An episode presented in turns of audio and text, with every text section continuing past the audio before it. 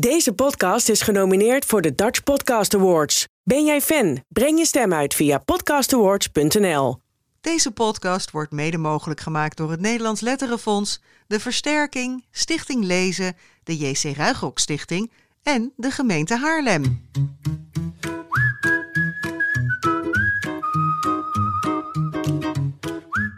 Vertel ik aan mezelf? Nee. Vertel ik aan mijn lezers? Nee. Weet je, ik vertel eigenlijk niet. Ik, ik, ik blik in. Ik vertel niet aan mezelf, ik vertel niet aan iemand. Ik, eh, ik leg het vast. Ik zie de kaboutertjes voor me, of, of een vee, of beesten, of wat dan ook, die dingen doen en die ruzie hebben, wat dan ook. En ik leg het vast. Ik ben eigenlijk een journalist, ik leg het vast. Niet zozeer met de bedoeling van tegen mensen moet je eens horen. Maar gewoon, ik leg het vast. Het is gebeurd. Anders zijn ze weg. Ja, en dan is het voor eeuwig weg. Je pakt ze nog net bij hun lurven. En, en plakt ze op het papier. En dan andere mensen naar willen kijken, dat, dat kan me niet zoveel zeggen. Je hoorde schrijver Paul Biegel in een opname van Harry Gele uit de jaren 90. Hij was een journalist, zegt hij zelf, een verslaggever van de fantasie en pakte heel veel personages bij hun lurven vlak voordat ze voor altijd zouden verdwijnen. De Rode Prinses, de dwergjes van Tuil, Juttertje Tim, de rover Hoepsika en natuurlijk de kleine kapitein die dit jaar zijn 50ste verjaardag viert. Welkom bij deze 32e aflevering van de Grote Vriendelijke Podcast, een special over het werk van Paul Biegel. Mijn naam is Bas Maliepaard, kinderboekenrecensent van Dagblad Trouw. En tegenover mij zit Jaap Frieso van jaapleest.nl. Zeker. En er zit nog iemand bij ons aan tafel, ja, Jaap. we hoefden niet heel lang na te denken toen we deze special aan het voorbereiden waren... wie we daarvoor uit zouden nodigen. Uh, ze beheert sinds de dood van Paul Biegel in 2006 zijn literaire nalatenschap... en weet ontzettend veel over zijn boeken. Maar is in de eerste plaats zijn dochter, Leonie Biegel.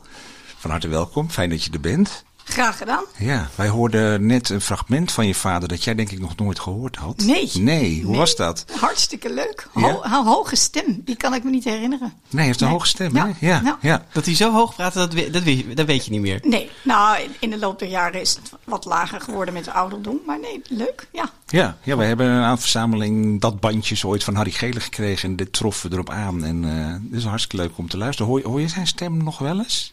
Nee, eigenlijk nooit meer. Nee, nee. nee.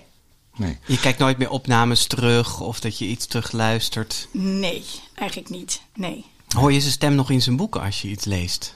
Uh, ja, oh ja, zeker. Al zijn boeken, uh, ja, dat is, dat is Paul Biegel zoals hij was, zoals ik hem heb gekend. Ja, ja ongelooflijk. Ja. Ja. Hey, aanleiding voor deze special is de 50ste verjaardag van de Kleine Kapitein. Het boek wat hier op tafel ligt en wat misschien toch wel zijn bekendste boek is, denk ik. Hè? Maar ja. ook het feestelijke feit dat het werk van je vader vanaf nu in een mooie nieuwe vormgeving en soms met nieuwe illustraties gaat verschijnen bij uitgeverij Godmer. Voor ons liggen de eerste drie uitgaven uit die reeks. Dat zijn het Sleutelkruid, de Kleine Kapitein en Nachtverhaal. Alle drie boeken waarvoor hij de Gouden Griffel uh, kreeg. Ja, eentje heette het nog niet zo. Hè? Ik geloof het Sleutelkruid toen heette het kinderboek van het jaar nog. Dat was oh, ja, voor, voorloper ja, van het ja, Maar goed, ook, dus ook, ook gewoon een gouden gif. Ja. ja. Maar ze liggen hier prachtig op een stapeltje. Ben je blij met hoe ze eruit zien? Ja, beeld en beeldschoon. Ja, ik ben er ongelooflijk blij mee. Ja, het voelt ook heel fijn. En, en uh, ik bedoel, qua, qua papier en omslag. En ja, ik vind het beeldschoon. Zijn ze anders dan de vorige uitgaven? Uh, nou, die Biegelbibliotheek was wel anders, vond ik, uh, met de linnen rug dan dit. Ik vind dit wat weer eigentijdser. Ik vind dat logo heel erg mooi, Paul Biegel met dat viertje. Um, het is wat frisser, hè? Ja. ja. Ja. ja. En ook wat groter volgens ja, mij, de boeken. groter formaat. Uh, iets grotere letter. Wat ik ook fijn vind voor kinderen als ze zelf willen lezen. En ook lekker bij het voorlezen trouwens. Dat de illustraties gewoon echt lekker ruim afgedrukt zijn. Ja. ja. Maar het is ook weer niet zo anders dat je denkt wat ligt hier. Het zijn gewoon echt Paul Biegel boeken. Ja, ik vind het een hele mooie mix geworden tussen de boeken zoals men die wel kent. En toch inderdaad een beetje naar het eigen tijdse getrokken. Ja, ja. Ik, uh, een, een van de boeken heeft uh, nieuwe illustraties ten opzichte van de Biegelbibliotheek, die je al net al even noemde, van Linde Vaas. Daar komen we straks nog even op terug. Maar wat we ons ook afvroegen, zijn ze textueel nog een beetje opgepoetst? Nou, uh, dat vond ik heel bijzonder. De uitgever bij Godmar zei: uh, Het is uh, zo ongelooflijk mooi en goed en tijdloos. Ik geloof het enige wat er veranderd is, is dat in De Kleine Kapitein schreef mijn vader over een Eskimo. En dat schijnt niet meer tegenwoordig te mogen, dus dat is veranderd in Poolbewoner. Nou, ah, ja. Maar ik ja. vond dat een onwaarschijnlijk compliment. Ja. Ik denk, jee, dat, dat, dat 50 jaar hè, na het bestaan dat boek nog zo qua taal goed is ja. of, of, tijdloos is, dat er eigenlijk niets aan veranderd hoeft te worden. Dat vind ik heel bijzonder. Dat is het zeker. En, en dat herkennen wij ook wel. Hè? Want wij hebben um, deze boeken pas net gekregen. Die zijn pas net uit. Dus de voorbereiding waren we daarvoor al gestart. Dus toen hebben we ook oude, oudere uitgaven gelezen. En ja, die zijn eigenlijk niet verouderd. Ik heb er zo van genoten weer. Ja, fantastisch. Ja, ja het is echt heerlijk om te lezen. Ja. Ik heb vorige zomer de Dwergjes van Tuil voorgelezen aan mijn zoon van nu vijf, toen vier. En uh, dat was ook een feest. Het is echt, uh, dit kan, kan gewoon nog steeds. Het kan heel, nog steeds. heel goed. Ja. Er is echt niks Ja. aan verouderd. Nee, en het is ook heel erg fijn, dat merk ik, om het voor te lezen. Ik heb eh, het Sleutelkruid helemaal aan mijn man voorgelezen. Iedere avond eigenlijk in bed een hoofdstukje. Ja, leuk hè? Lief, hè? Ja. maar dat is ook echt heel, weet je, dat is echt iets om je gewoon bij te verkneukelen. En dan samen weer, oh, de koning, en hoe gaat het nou? En er zitten zoveel leuke woordjes in dat je hardop ligt te lachen in bed. Het is echt gewoon, Ja. en het is ook heel leuk om voor te lezen. Het, Ja. het is gewoon zelf heel leuk om voor te lezen. Het is een, eh, een tijdloze kwaliteit eh, van, van, van, van 4 tot 100 jaar. Ja. Want als jij zegt ja. dat jij als volwassene het aan je man in bed ligt voor te lezen. Ik lees ook nog steeds die boeken met een zekere regelmaat. Dat vind ik heerlijk. Ja, geweldig hè? Ja, eh, We gaan even verder introduceren. Ja, lijkt me goed. Ja, want misschien zijn er luisteraars die het niet zijn opgegroeid met het werk van Paul Biegel. Dus voor, voor hen willen we even hem nog wat. eh, Zal toch niet? ver- ja, ik hoop dat het niet zo is, Nee. maar ja, je weet het nooit. Eh, eh, het is in een notendop, eh, Leonie. Dus eh, het is geen biografie, maar even om hem eh, kort neer te zetten. Paul Biegel die was eh, onze grootste sprookjesschrijver, mag je wel zeggen. In zijn boeken komen rovers, dwergen, feeën, prinsessen, oude koningen en pratende dieren voor. En veel tover, zoals hij dat noemde. Maar ik kan alleen maar schrijven wat ik verzin. En niet iets wat echt gebeurd is. Als je mij een, een, een bankoverval laat zien en je zegt schrijf er maar over wat zo saai als wat. Iedereen gooit het meteen in de hoek. Dat kan ik niet. Ja, en hij debuteerde in 1962 met De Gouden Gitaar.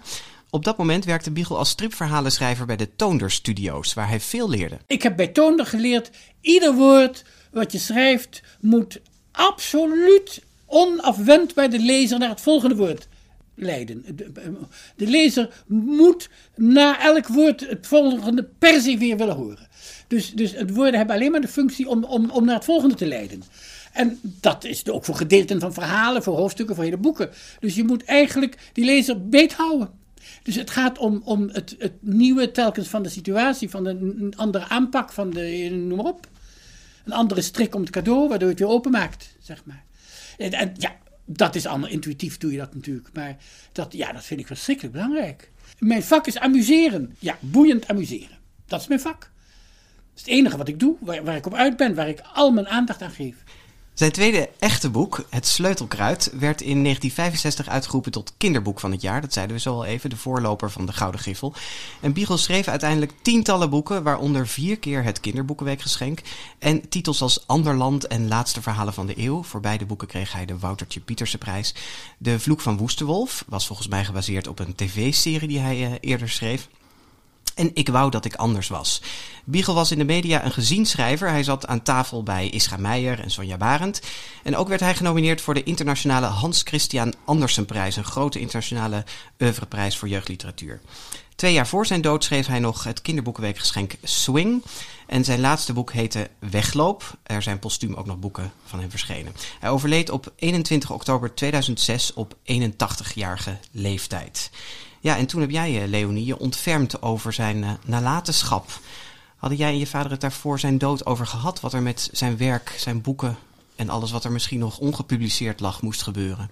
Nou, het rare was eh, dat mijn vader ehm, eh, wel kort voor zijn dood zei... nou, eh, probeer er nog maar wat uit te slepen, want het is gauw afgelopen. En toen dacht ik, nou, dat weet ik nog niet helemaal. Ik heb wel eens tegen hem gezegd, "Oh, papa, moet je me niet eens inwijden hè, in, in de, het auteursrecht? En ja, ja, dat komt wel een keer. Kom, laten we lekker gaan scrabbelen. nou, oké.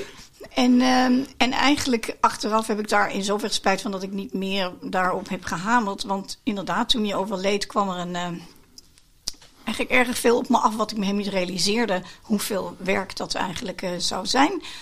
En uh, in het begin uh, was er iemand die iets met het werk van mijn vader deed. Um, en die betaalde niet. Dus ik stuurde een factuur en toen nog een herinnering en nog een herinnering. En er werd maar niet betaald. Dus op een gegeven moment belde ik op. Ik zei, goh, joh, waarom wordt er niet betaald? Ben je failliet of zo? En toen kreeg ik als antwoord... Tut, tut, tut, niet zo hoog van de toren blazen. Je hebt de boeken niet eens zelf geschreven. En maar zeuren over geld. En toen dacht ik, oh, nou, dit gaat leuk worden, deze nalatenschap. En dat is wel iets waar ik nog steeds wel tegen moet opboksen. Ehm, de, de, de, ik, ik kan er niks aan doen dat ik dat over heb geërfd. Maar dat is soms ingewikkeld. Mensen denken dat dat van ons allemaal is. Ja, ja, dus je moet enorm. Ik heb heel vaak een advocaat nodig om, uh, om toch te, voor te zorgen dat dat auteursrecht gerespecteerd wordt en blijft.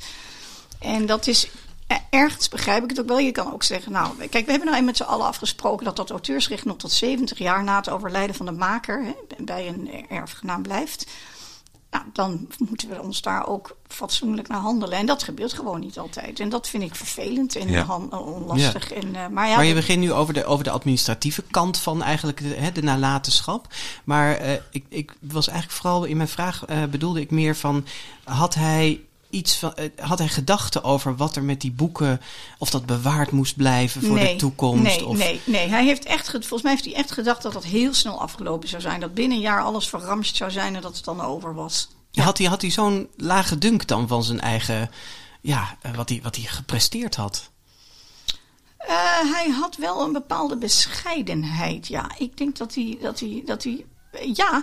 En nou, bijvoorbeeld ook nog een voorbeeld. Ik kwam op een gegeven moment thuis en toen zat hij aan de telefoon en hij was duidelijk geïrriteerd en korzelig en hij hing op. Ik zei, papa, wat is er? Ja, uh, nou, dit is het ministerie van Onderwijs en die willen dat ik een, een kort boekje schrijf voor iets. En uh, ja, god, en wat moet ik daar dan voor vragen? Uh, 300 euro of zo. Ik zei 300 euro, ben je maar gek geworden? Je bent Paul Biegel, kom op, 3000 euro. 3000 euro? Ik zei, ja natuurlijk papa, je bent Paul Biegel, doe normaal. Het was een beetje in honderdduizenden oplagen. Ik zei, nou, en ik schrok me rot. Ik dacht, mijn god, heb je, wat is dit? En toen zei ik, nou papa, weet je wat je doet? Je hebt er toch niet zoveel zin in. Je zegt gewoon, oké, okay, ik doe het voor 3000 gulden. Willen ze het niet? Nou, dan is het jammer. Doe, doe, ja. doe je het. Ja. Nou, belt hij de volgende dag op. Ze doen het! Ze doen het! ik, ja, natuurlijk doen ze het. Dus jij was altijd al een beetje zo'n administratieve geweten eigenlijk? Nee, helemaal niet. Nee, nee, nee, nee, nee. Want ik bemoei er. Dit is de enige keer dat ik ooit Ah, ja, ja. ergens. Nee, nee, nee. Dat, dat, dat, hij wilde dat ook, denk ik niet. En ik denk dat hij ook iets had van: ja, jij hebt je eigen leven en ik heb mijn leven. En, en, en, Maar had hij niet zoveel verstand van geld? Of het klinkt een beetje alsof hij ook niet helemaal bewust was van zijn status. Ik denk eigenlijk dat laatste. En ik denk eigenlijk dat laatste, ja. Dat hij daar, daar was hij natuurlijk ook helemaal niet mee bezig. Kijk, die man die zat de hele dag te schrijven. Hij, hij, Je was de hele dag met kabouters die en de hele- bezig. Ja, Ja. die- het interesseerde hem eigenlijk Nee. gewoon niet. Ik denk dat Auteursrechten. Ja. Ja, Ja. Dat, dat hij, hij, hij, hij zei ook wel eens, eh, als hij op scholen was en ik vroegen kinderen, waar, waar komen die verhalen nou vandaan? En dan zei hij altijd, nou uit mijn buik. Hij wist zelf niet waar zijn, waar zijn fantasie vandaan kwam, maar hij had altijd wel het idee van, het lijkt wel alsof het inderdaad ergens van boven, tussen de sterren, en dat ik alleen maar een doorgeefluik ben. Ja, ja. Maar hij, hij, hij moest het, net zoals Mozart, hè, die schreef, die schreef, die schreef amper zonder doorhalingen. Dat was bij hem ook zo? Eh, Dat was bij hem ook zo. Ik heb hier meegenomen een, een, de eerste eh, pagina van De Kleine Kapitein.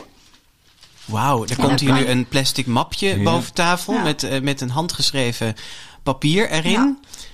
Wauw, En ja. dan zien jullie dat er op de eerste pagina van het manuscript amper doorhalingen Eén staan. woordje Eén geloof ik. ja, en Ja. het- wat is dat ene woord? Dat is ook heel bijzonder.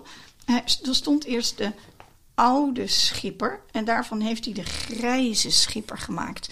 En toen dacht ik, oh ja, dat is toch net een verschil. Bijvoeglijk noem, naamwoord. Ja. Ja, dat je denkt, ja, je kan iets een oude schipper noemen, maar dan is grijze schipper vind ik net wat mooier. D- dat is meer een personage dan ja, meteen, dat hè? vond Ja. hij dus ook. Dus Ja. je ziet ook die doorhaling. Maar het gaat me er maar om om het even te laten zien dat, je- dat er dus in al die manuscripten amper doorhaling. Ongelooflijk. Ja. Ja. Ja, maar Maar dat was, dat was hetzelfde met Mozart. Ik wil, niet Mozart met, met, met dezelfde... best, hoor. eh, Mag best, nou ja. ja. Nee, maar gewoon die, die genieën die dus... Ja. mo- ze moeten schrijven. Mozart ook. Heeft dat iets, wereld, iets wereldvreemds ook? Of was die dat denk ik niet? Nou, hij, het was vooral een man die eh, heel graag thuis was. In zijn eigen veilige omgeving. En dan maar lekker schrijven. Dat vond hij het heerlijkst. Hij zei, hij zei ergens in een interview, las ik, dat hij zei van...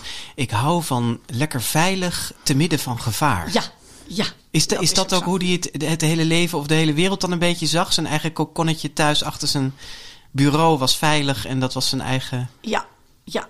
Ja, dat denk ik wel. Maar hij heeft ook een, een best een ingewikkelde start gehad in het leven. Hè. Hij, hij was een jongste van negen kinderen. Hij- zijn moeder was 45 toen hij werd geboren.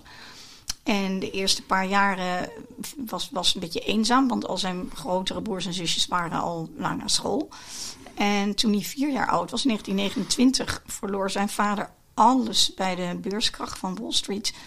En eh, toen heeft hij, waren een aantal zware crisisjaren. Toen kreeg zijn vader een beroerte. Toen was hij negen. Dus die zat verlamd in een rolstoel. Toen brak de Tweede Wereldoorlog uit. En ze waren echt heel erg arm. Ze moesten het huis uit. Toen mochten ze er bij de buren op zolder wonen. En zijn twee broers waren niet thuis. Die zaten in het verzet. Eh, Dus ehm, eh, ja, hij heeft niet zo'n leuke start gehad. Hij is opgepakt door de Duitsers. Hij was bij de buren even thuis. En daar waren net Duitse soldaten bezig aan een razzia om dus jongens op te pakken. Vanaf 16 jaar, om te werk te stellen in Duitsland. Maar hij was 15. Maar desalniettemin hebben ze hem opgepakt. En eh, nou heeft hij drie dagen in een eh, schoolgebouw moeten zitten wachten om te worden getransporteerd naar Duitsland. En ehm, nou, de hele familie natuurlijk in alle staten. En toen was er een vriendin van de familie die nogal goed Duits sprak. En eh, die stapte met een flesje jenever naar de Oberhauptstammvuur of zo. Stammvuur, En, eh, ja, weet ja. ik veel eh, hoe dat allemaal heet. Hoge en, ja, nou, een hoge Duitser. En eh, hallo, schönen guten Tag. En eh zeer gerne. En nou, hier is een flesje jenever en zo. In ruil voor Paul Biegel. Nou, dat mocht ook. En, ehm, maar dat heeft diepe indruk op hem gemaakt. Dat heeft hij ook verwerkt wel in boeken, hè? Dat, dat, die oorlog en die, die ervaringen. Nou, het, ja, ja, daar ga ik zo wat over zeggen. En maar goed, en, en, en daarna, ja, dus het was een tamelijk onveilige jeugd eigenlijk. Ja. En na de oorlog, uitermate vermagerd door de hongerwinter ook, is hij toen naar zusje in Amerika vertrokken, waar hij een beetje is aangesterkt. En toen kwam hij terug en dacht ik, nou, nou moet ik maar rechten gaan doen. Nou, dat werd helemaal niks, want hij uiteindelijk boeide het hem. Wel die taligheid, hè, die talig van, van die juridische taal, dat vond hij denk ik heel erg leuk. Daar was hij ook heel goed in. Maar uiteindelijk boeide het hem toch niet genoeg.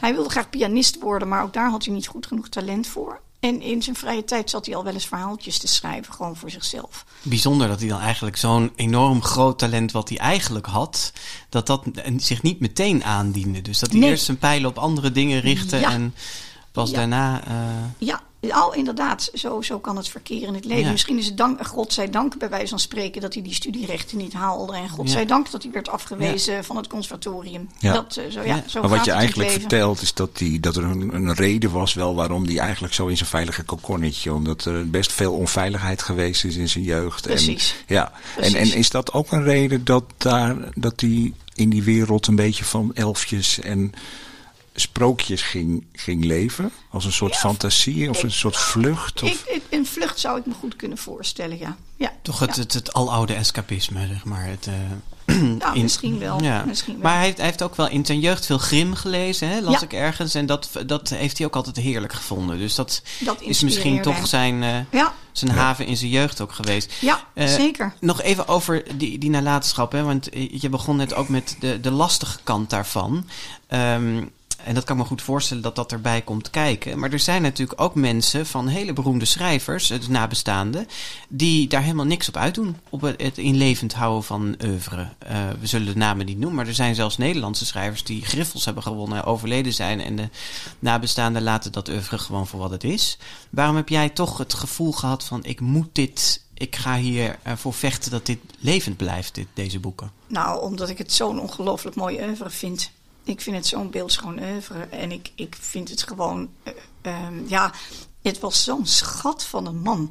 Hij was zo lief voor mij. Ik, ik kan niet anders dan nu dit voor hem terug doen. Ja. En ook eigenlijk omdat ik het heel erg leuk vind... als kinderen met deze mooie, bijzondere verhalen in aanmerking komen. En Het hoe, is, het is een verrijking. Hoe was dat voor jou toen je zelf nog een kind was? Hoe- Was je toen al bewust van wat voor schrijver hij was. Hoe heb je dat ervaren in die tijd? Nou, daar heb ik ook over zitten nadenken. Het rare is eigenlijk dat uh, ik, je weet niet beter hè, dan dat je vader kinderboekjes schrijft. Zoals een, de, de zoon of dochter van een bakker niet beter ja, weet. Mijn vader was verzekeringsagent. nou, ja. nou, Toch een minder tot de verbeelding sprekend beroep. Eh, ja, sorry. Nou, maar dat is nou precies waar het over gaat. Want ik vond het dus helemaal niet zo tot de verbeelding sprekend. Ah, want je weet niet beter. Dus nee, ik, ik, hij had een beroep. Hij, had een, hij zat eindeloos in dat... En we woonden dus aan de Keizersgracht in Amsterdam. Daar had hij een etage en een zolder en een vliering. En dan zat hij in de achterkamer eindeloos. Hij schreef met kroontjespen, die doopte die in de inkt. En dan op vloeiblaadjes zat hij te schrijven. Ik weet wel dat ik een keer ziek was en dat ik bij hem in de kamer lag op een bedje. En dat ik eindeloos dat gekras van dat pennetje hoorde. Maar ik vond dat helemaal niet raar. Of inderdaad tot de verbeelding Maar hij won wel prijzen. Hij zat bij Sonja Barend aan tafel. Dat heeft mijn vader toch weer niet voor elkaar gekregen. Dus dat was wel iets bijzonders aan hem.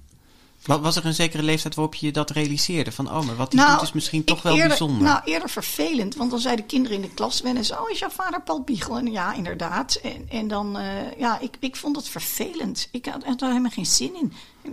Gaat nee, weg. Uh, je, wil je, je wilt als kind, kind niet ook niet bijzonder zijn, nee. hè? Niet, ja, niet nou, inderdaad. Ja. En, en natuurlijk vond ik het hartstikke leuk als hij prijzen kreeg. Uh, maar, maar ook daar weer. Ik bedoel, een bakker die een mooi goed brood bakt is net zo waardevol, hè, vind ik. Ja. Zo. Dat, dat, dat, uh, ja, dus las, las hij aan, aan jullie voor uit zijn eigen werk? Ja, uh, zeker. Uh, alle zeg jullie, want je had nog een ja, broer, ik had hè? Broer. Ja, alle, alle manuscripten werden voorgelezen. En dat vonden we ook hartstikke leuk. En wat we deden was wel een heel ritueel. Dan gingen we s'avonds zelf naar boven en pyjamaatjes aan een tanden poetsen. En dan kroop ik of bij mijn broertje in bed of hij bij mij. En dan papa, nou, en dan kwamen die, die voetstappen, die trap op. En dan, oh, heerlijk. Want dat was niet even, dat was al een uur voorlezen of zo. Maar hij las ook voor uit Annie M. G. Schmid en Jan Terlouw en Tonke Drach. Dat deed hij ook alles. En, en dat was het allerleukste, hij zei wel eens tegen ons... nou, ik wil nu een verhaal verzinnen komen jullie maar met ieder een onderwerp en dan zal ik ter plekke wat verzinnen. Dus ik riep dan deurkruk en dan riep mijn broer champagnekurk. En dan moest hij ter plekke een verhaal En dat lukte hem natuurlijk. En dat lukte. En daar zaten waanzinnige verhalen bij. Eén heeft hij er ooit opgeschreven, de Malle Dromen Theepot. Dat was een kort verhaal.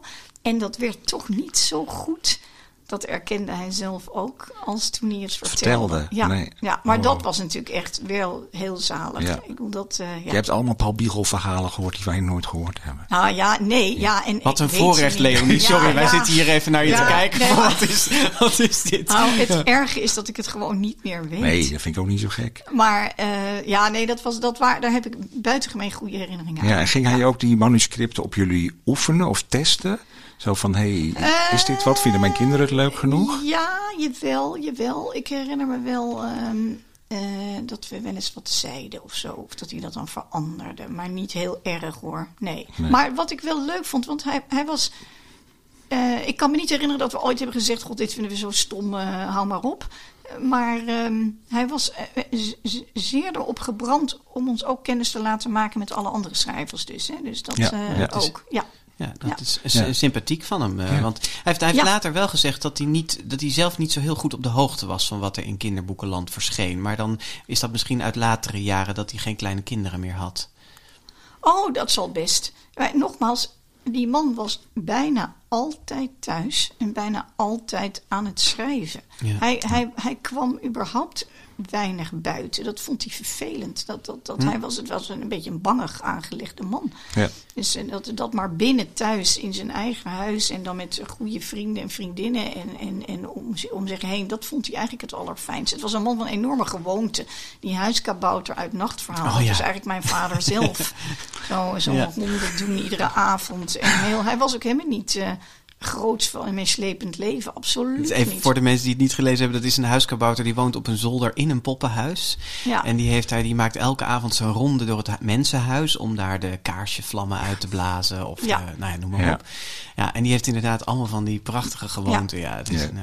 hey Leonie, je hebt uh, uh, deze drie boeken nu komen nu oh, dus opnieuw uit bij God met de kleine kapitein, het sleutelkruid, het nachtverhaal. Er volgen er komend jaar meer. Maar jij spant je niet alleen in voor de publicatie van het werk werk in, de, in het Nederlands, maar ook in, in vertalingen. Daar uh, bemoei je je mee, om het even uh, zo te zeggen. Nou, ik heb een agent die voor mij dus de buitenlandse rechten verkoopt. En nou ja, dat, dat, ja, maar dat vindt, vindt de uitgeverij natuurlijk ook leuk. Zeker. Dus ja. ja. Maar daar had je een nieuwtje over, begrepen wij. Oh, ja, er zijn uh, drie titels verkocht aan Engeland, aan de uitgeverij Pushkin. Oh, Leuk. Pushkin. Ja, ja, ja, de uitgeverij die Lampje en die de boeken van Donker Dracht ook heeft. Uh, en dat heel goed gaat. Ja. Welke boeken zijn het? Uh, de Kleine Kapitein, Het Sleutelkruid en De Tuinen van Door. Ah, ja. En is er ook al bekend wie het gaat vertalen? Nee, dat weet ik nog niet. nee. nee. En ze zijn nog niet eerder in het Engels verschenen? Jazeker. Ja, de boeken hebben het altijd heel goed in Engeland gedaan. Maar goed, dat was jaren geleden. Dus nu is het heel leuk dat de uitgever opnieuw... Een uh, frisse... Ja. Ja, ja. ja. Ik kan me ook wel wat voorstellen dat die Engelse, die fantasy-achtige boeken... Dat, dat die het heel goed doen in, uh, in Engeland. Trouwens, in Duitsland doen ze het ook erg goed. Ja. Hoe moet ik me dat nou voorstellen, zo'n nalatenschap beheren? Is dat een baan? Of ben je daar nee, af en toe mee bezig? Nee, nee, nee, nee, daar, ben, daar ben ik zo, zo gemiddeld 10 tot 15 uur per week mee bezig. Ja, en dan denk je, wat doe je dan de hele dag? Nou ja, mails beantwoorden en contracten en, en nadenken over... De GVP voorbereiden. De GVP voorbereiden. Ja, nee, dat is al, het is altijd weer... En iedere keer denk ik, nou, nou zal het toch wel afgelopen. Ja. Dan zijn er toch weer dingen er waar gebeurt steeds weer iets. Er gebeurt steeds weer iets, ja. Maar prachtig dat, uh, dat de boeken er zijn. Jij noemde net dat het in Duitsland het heel goed doet. De tekeningen die nu in het sleutelkruid staan, uh, dus in de nieuwe uit, uh, uitgave, die zijn van Linde Vaas. En die heeft er oorspronkelijk ook voor de Duitse uitgaven van het sleutelkruid gemaakt. En die zijn dus nu ook in het Nederlands uh, gebruikt. Um, ja, het sleutelkruid. Jaap, kan jij ons even neerzetten, heel kort, waar het verhaal over gaat? Dan weten de luisteraars dat. Koning Mansolijn, hè? Ja. Koning Mansolijn, dat is een van de mooie namen uit zijn uh, oeuvre. Uh, ja, is een koning die niet zo lang meer te leven heeft. Ik ben heel bang om het samen te vatten en het dan niet goed te zeggen. Maar, nee, maar dan corrigeer ik je wel op mijn eigen bitchy bast mijn nou ja, In ieder geval moet, daar, moet, moet, er een soort medicijn voor hem gevonden worden. Dat is het sleutelkruid. En ondertussen komen er allemaal dieren in het paleis die uh, hem verhalen vertellen. Ja, om zijn hart op gang te om houden zijn hart op gang te houden, ja. ja. En uh, ja, dat zijn prachtig. Ik heb dit dus helemaal voorgelezen. En mag ik één stukje even voorlezen? Ja, zeker. vind, graag. Ik vind dit is echt mijn favoriete... Zit je klaar voor Leonie? Ja. ja. Gewoon naar de bromstem van Jaap luisteren. Die dieren komen dus altijd bij de koning in het paleis. En dan staat er... S'avonds zaten de dieren alleen in de troonzaal. En wachten tot er op de deur geklopt zou worden. Voor een nieuw verhaal zou de koning wel uit zijn bed komen. Ze wachten en wachten en het werd later en later. Maar er kwam niemand aan de deur. De haas begon te snikken en de wolf wilde hem troosten, toen er opeens een hoog geluidje klonk. Kwiekel, kwiekel. Daar sprong een kever tevoorschijn uit de wollen vacht van het schaap. Ik, ik, ik was meegekomen tussen de krulletjes, want ik kon niet zo ver alleen, piepte het beestje. Ik, ik had ook een verhaaltje, maar ik durfde niet goed, maar nu ineens wel. De dieren vlogen overeind, want dit was een beetje onverwacht. De haas ging het de koning vertellen en die werd zo nieuwsgierig dat hij naar de troonzaal kwam. Nou, en, en dat kwiekel, kwiekel was zo'n moment dat we allebei zo zaten te schateren in bed. Dat vind ik zo. En kwiekel, kwiekel is bij ons nu ook echt wel een begrip in, uh, in huis. Dat, zijn wel echt typisch van die Paul Biegel woorden, ja, vind ik. Zo'n kever die kwiekel, kwiekel... Uh, ja, er zitten heel veel geluiden. Hè? Dat, zei ik nog voor de uitzending tegen Jaap. Van ik ga een pleidooi houden dat voor schrijvers die luisteren. Ga meer geluiden uitschrijven in je werk. Want dat is zo fantastisch als je die boeken leest. Dat er ook die uh, in Nachtverhaal. Daar kruipen een pad en een rat achter de tengel door naar boven. Elke keer naar die kabouter die daar boven in het poppenhuis woont. En dan staat er, daar staan ook geluidjes. Zoiets van screech, screech of weet ik. ja. ik, ik, las van, ik zat vanochtend nog even naar de kleine kapitein te luisteren. En dan worden die, die reuzen, die grote mensen, worden wakker. En dat is ook meteen... Wauw. Dat is ook fantastisch om voor te lezen. Ja. Weer, ja. Dat laat die muzikaliteit in die boeken zien. Hè? Hij ja. is natuurlijk ontzettend muzikaal. Uh, dus um, dat, dat, ja, dat, dat ook die namen uit die boeken. Ja. Uh, rovers Oenk en Boenk ja. uit de Vloek van Woestenwolf. De rovers Holz, Bolz en, en Schwanzenstolz. Ja. Wat overigens in de Duitse editie veranderd, veranderd is. Ik kan me er iets bij voorstellen. Ja. ja. Uh, de rovers Borg, Jorg, Mijnenzorg. Oh, ja. ja. Ja, het is wel heel, heel bijzonder. Of die steden ook. Hè? In de stad Azabuze uit de ja. En ik, oh, daar wil ik zo graag eens heen. Ja. ja. of de haven Xuxuxalpettel. Oh, ja. Ja, prachtig. Maar dat geeft het ook meteen iets heel unieks, hè? Bedoel, dat is gewoon niet in andere boeken. Nee.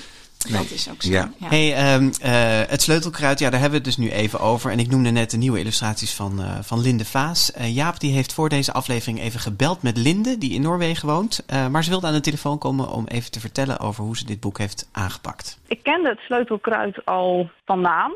Maar um, ik, had het, ik had het dus nog nooit gelezen. Maar ik ben op een gegeven moment benaderd door Oeregaus, verlaag Oeregaus, om de illustraties voor het sleutelkruid uh, voor de Duitse uitgave te maken. Toen ben ik het verhaal gaan lezen.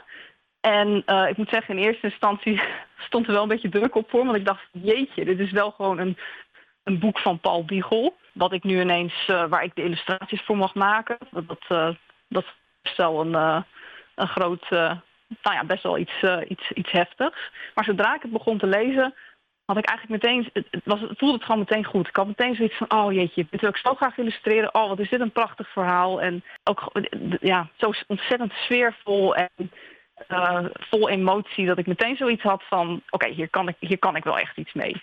Het was inderdaad vanaf het begin dat ik al, dat er al van alles in mijn hoofd uh, binnenkwam. Beelden die ik echt al heel helder voor me zag.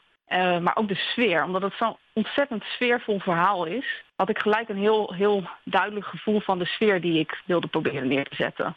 Er zit een soort uh, rust en uh, gevoeligheid, een soort verstilling in, in, in het sleutelkruid, waar ik geprobeerd heb in de illustraties om dat, om dat een beetje over te brengen. Ik heb dat vooral geprobeerd door niet al te veel in beeld te brengen, dus door het heel rustig te houden. En om de focus te leggen op kleine gebeurtenissen, zoals Paul Biegel dat ook zo ontzettend mooi beschrijft in het sleutelkruid. Die uh, kleine, bijzondere details, uh, de ontmoetingen tussen de dieren of gewoon de, het landschap. Allemaal van die, van die kleine aspecten die ik heel bijzonder vond en die er voor mij heel erg uitsprongen. Heb je bedacht waar het verhaal zich afspeelt? In mijn hoofd speelde het zich in Scandinavië af.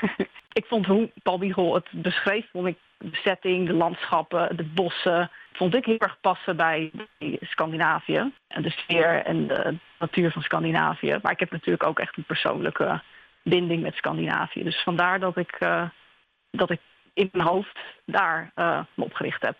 Ja, want je woont nu in Noorwegen. Hè? Eh, zie je daar de koning al rondlopen en de dieren? Oh, absoluut. Ja, ik zie, ik zie zeker koning Manselijn en de dieren en de, de draak en uh, de dwergen hier in het landschap, uh, die uh, voor mijn gevoel passen die hier helemaal thuis.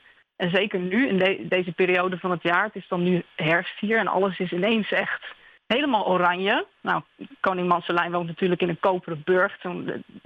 Paul Biegel beschrijft dat ook zo ontzettend mooi met de kleuren en het past zo, ja, het sluit gewoon zo goed aan bij, bij de sfeer van dit landschap. Het Sleutelkruid, hè? dat is wel een van de belangrijke boeken van, van Paul Biegel. Het is een, uh, het is een sprookje, maar wat is voor jouw gevoel het, uh, het wezen van het boek? Waar, waar gaat het over? Voor mij gaat dat vooral om de verbondenheid van, van alles. Van de dieren, de koning, de landschappen, de geschiedenis, de verhalen. Het is allemaal met elkaar verbonden. Het is één groot geheel. Ik vind het een heel troostrijk verhaal. Dat heb ik ook geprobeerd in de illustraties een beetje over te brengen. Zeker met de laatste illustratie met de twee konijnen. Dat is ook echt mijn favoriete verhaal uit, uh, uit Sleutelkruid. Het verhaal van, de, van het duinkonijn. Dat is zo'n ontzettend mooi, troostrijk verhaal.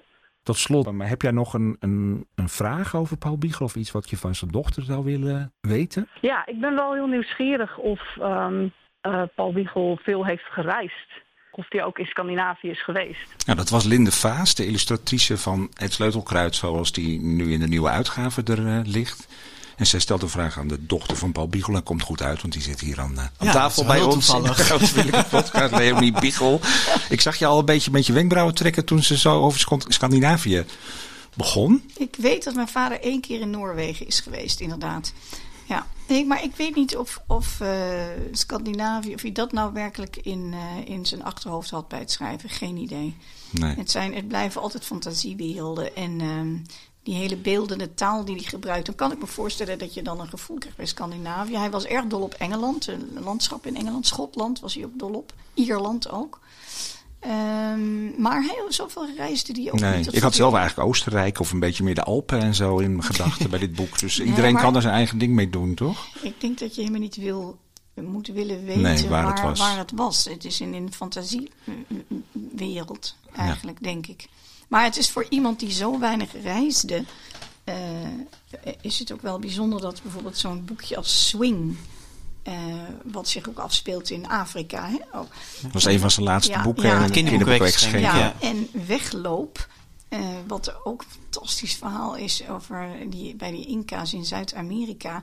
Dat je denkt, god, hoe is het mogelijk dat je zo goed daarover schrijft... terwijl je daar helemaal nooit geweest bent. Hij zoekt dan wel wat op natuurlijk over Zuid-Amerika of over Afrika.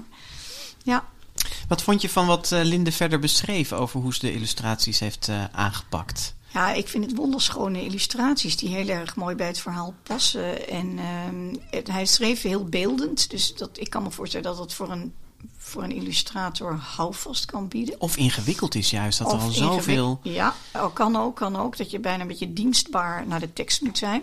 Aan de andere kant, ja, in dit geval is het gewoon wonderwel gelukt, vind ik. Het ja. beeldschoon, illustraties, ja. Ja, het is prachtig. Um, over het sleutelkruid vertelde jouw vader ook nog aan Harry Gele. Uh, op het bandje van de jaren negentig. En uh, dat was um, Harry Gele die vroeg aan hem of hij wel eens verbaasd was tijdens het schrijven. Of hij zichzelf wel eens verbaasde. Of dat het verhaal hem wel eens verbaasde. Oh, gossie, verbazing onder het schrijven. Oh ja, dat ettelijke keren. Met name ik in het sleutelkruid. Dat begint met een oude koning met een zwak hart. En die krijgt allemaal verhalen verteld. En een van de laatste verhalen in het boek. Daar komt een jongetje in voor die een stad. Een herdersjongetje op blote die de stad in gaat. En op het moment dat ik dat jongetje binnen zie komen, weet ik, oh, dat is die oude koning als jongetje. En dat begrijpt ineens dat hele boek in elkaar. Ja, mooi hè? Hoe dat dan... Ja, en maar dat laat precies ook zien dat hij zei eens, ik ben gewoon een doorgeefluik. Ja. Hij zei, ik weet echt niet waar het vandaan komt. Hij, en hij, hij zei, ik wilde ook niet te veel over nadenken, want dan was hij bang dat de tover weg was. Daarom denk ik ook eigenlijk, nu we het over hebben, dat hij zo, graag zoveel thuis zat omdat hij thuis het beste kon schrijven. En, en als hij dan te veel weg zou gaan van die plek. Maar te veel impulsen en invloeden ja, zou krijgen. Dat, dan, dat, dan, dat, dat die tover van die inspiratie weggaat. Want hij wist niet waar het vandaan kwam. Hij wilde ook niet te veel erover nadenken. Omdat hij dan ook weer bang was dat die betovering of die tover verbroken zou worden. Het is wel mooi. Hij zegt daarover in een, uh, over die fantasie, zegt hij in een interview met uh, Brechtje Boonstra, wat ook in een boekvorm verschenen is. Ik ben ervan overtuigd dat alles wat wij fantasie noemen uit een veel diepere realiteit komt dan datgene wat wij fysiek waarnemen. Ja. Hoe duid jij die uitspraak? Nou, precies zoals je het zegt. Ja. Uh, ja, ik, ik, hij, nou ja, ja. Maar een diepere is... realiteit, wat, wat bedoelt hij daarmee? Er zit bijna iets magisch, mystieks, proef ik daarin. Ja, of bijna denk... levensbeschouwelijk. Ja, dat, dat bedoel ik eigenlijk, ja. Ja, nou, hij is katholiek opgevoed, maar dat geloof heeft hij afgezworen op een gegeven moment. Nou, ik, ik en zeker, kijk nogmaals, als jij dus begiftigd bent met dit talent, of begiftigd bent met die eindeloze fantasiestroom, wat maar, nou ja, tot je komt, en dan ga je zitten en dat schrijf je allemaal op. En dat is wel iets om nog eens over na te denken. Waar komt dat dan vandaan? Waarom heb ik dat? En wat is er dan meer tussen hemel en aarde bijvoorbeeld? Eh, ik denk dat hij daar natuurlijk wel uh, zich dat afvroeg. En hij, ik denk ook wel dat hij vond. Uh, hij heeft dus ook één keer in de, in de NRC, geloof ik, in een interview iets gezegd. Eén blik op de sterren. En ik denk, ach, hè, dat, dat heelal is zo ongelooflijk groot en veelomvattend. En daar weten we zo ongelooflijk weinig nog over. ja. Misschien over 3000 jaar dat geleerden daar iets meer over te weten komen. Ja, maar daar kun je dus van alles over verzinnen. Ja, ja. nou ja, ja, inderdaad. Nou, bijvoorbeeld hier, en dat is wel aan, leuk om aan te haken in het boek. Ik wou dat ik anders was. Gaat dat jongetje, het hoofdpersoon, moet dan naar een school. En die school wordt geleid door drie slakken. Mevrouw Hikhak en uh, nog Hokkel, weet ik Hok, veel. denk ik, ja. Nou ja. En dan zegt ze hier, uh, uh, komt die, dat jongetje bij die derde slak. Het was mevrouw, mejuffrouw Hik en zij leek de allerstrengste. Luister, tweepoot, zei ze, het verstand is één groot net met vierkante mazen. Wij werpen het uit om het leven te vangen, maar het leven is het water en glipt er doorheen. En al wat we ophalen zijn cijfers. Maar met die cijfers gaan we meten en we meten alles. En we zeggen, meten is weten en we weten alles. Maar op deze school leer je, meten is vergeten. Onthoud dat. En, ehm, Wauw, deze, de, gelukkig kun je een podcast terugspoelen, want dit moet je Ja, even dit is een echt paar een keer leven, horen. om, eh, levensles is dit. eh, wat, wat haal jij hieruit, Leonie? Nou ja, eh, eh, hij, eh, hij, dat je dus helemaal niks weet. Dat We denken dus dat meten is weten. Maar eh, zo zeg ik ook altijd tegen mijn kinderen. Ik leer op school dat 1 en 1 2 is. Nou, ik geloof dat niet. Ik denk op een dag zegt iemand: nee, nee, 1 en 1, 1, en 1 is 3. En dan zeg ik, want die plus is ook iets. 1 plus. Nou, dan beginnen mijn kinderen, mama, doe niet zo dom. Dan zeg ik, jawel, maar het gaat maar erom dat je, dat je gaat out of the box leert denken. Wie, nu hebben we aangetoond dat 1 en 1 2 is. Maar nogmaals, misschien komt er een dag dat het ineens 3 is. Ja. Ik moet Dus, opeens eh, denken aan het verhaal van Gideon Samson eh, uit eh Ja, bundel ja, Zep. ja. Daar wo- wordt op een gegeven moment op, op een dag... eh, Wordt dat ook ter discussie ja, gesteld? ja, ja, ja. Hey, Leonie, is die, die een onmetelijke fantasie die hij had, hè, is, bleek dat erfelijk te zijn? Heb jij dat ook? Eh, nee, ik heb dat veel minder. Maar ik ben wel opgevoed. eh, eh, eh, nou, op, op een manier die, die natuurlijk toch anders is dan anderen. Dat huis bijvoorbeeld, die inrichting van Ja. dat huis, dat was één grote bende. En hij, hij, dat is ook, hij, hij wilde ook nooit vreemde mensen binnenlaten. Dus als er iets kapot was, dan ging hij dat zelf repareren. Alles hing met touwtjes aan elkaar. En toen mijn man daar in huis kwam een keer... en trok hij aan een touwtje omdat hij dacht dat het licht aanging. Maar toen donderde een keukenkastje bijna naar beneden. Weet je, en hij had een, een, eh, een, eh, boven zijn werktafel eh, niet een, een, hing een lamp... maar de kap was een rieten zonnehoed... Eh, en we hadden ook in de zitkamer een lamp. dat was een omgekeerde bloempot. En dus dat hele huis. eh, oh ja, en dan was ik heel leuk. Boven de keukentafel hing een lamp. En het contragewicht was een lege champagnefles. die dan zo steeds op en neer ging. En ja, ik vond dat dus heel gewoon. Ja. Maar ik, ik word dus heel zenuwachtig als ik in huizen kom. Die met strak. lichtknopjes en die strak zijn. En daar word ik heel. Dan heb ik vreselijk veel zin om een spuitbus te pakken. en dan op die muur iets te gaan kalken of zo. Ik, ja, Ja, dat, dus dat die ik- gezellige rommeligheid, die een beetje, dat, dat nou, heb je. dat out of the box denken Ja. ook wel heel erg. Dat, dat, dat, dat- ja, dat kan, Ja. dat kan ik ook niet anders. Ja, dat, En- dat kon hij als geen ander. En eh, daar zei hij ook nog iets moois Ja. over tegen Harry Gele. Laten we daar even naar luisteren nog. Eigenlijk gebeurt er de hele dag wat in je hoofd. Ik bedoel, ik hoef maar uit het raam te kijken en, en, en over de brug waar mensen lopen. En dan zie ik er ineens een leeuw tussendoor lopen. En denk ik, hoe zou ze reageren als daar een leeuw liep zonder omkijken? Gewoon ook ergens naartoe. Met een, met een soort van blik van een mens in zijn hoofd. Dat soort dingen heb ik eigenlijk voortdurend. Veel impulsen krijg ik met een merkwaardige, niet bestaande ge- gebeuren. Ik, ik, ik, ik zie voor me dat opeens het hele middelste raam verduisterd is door een enorme kousenvoet. Het is dan een reus die in de gracht staat, begrijp je? En die, die veel hoger nog dan de Westertoren uit. En dan hoor je een soort donderend geluid en dat is dan gewoon dat hij wat zegt. Dat, kan ik, dat, dat, dat is heel gewoon, zal ik maar zeggen. Dat zie ik dagelijks bij wijze van spreken. Dat, ik weet niet hoeveel, hoeveel andere mensen dat hebben of niet. Ik herinner me wel, d- dikwijls, ik had veel treinen als kind, vond ik leuk, speelgoedtreintjes. En dan pak je zo'n wagen op. En dan stel ik me voor dat dat eh, tussen Utrecht en Koude ook ineens gebeurt. Wordt die, de hele forensentrein opgetild. En, en, en van binnen bekeken en weer neergezet. En dan natuurlijk verkeerd om of zoiets, dat hij weer teruggaat. Of naast de rails of op een ander baanvak. En wat er dan op het hoofdkantoor van de spoorwegen, hoe die melding daarvan wordt opgevangen door, door, door directeur FQ, den Hollander.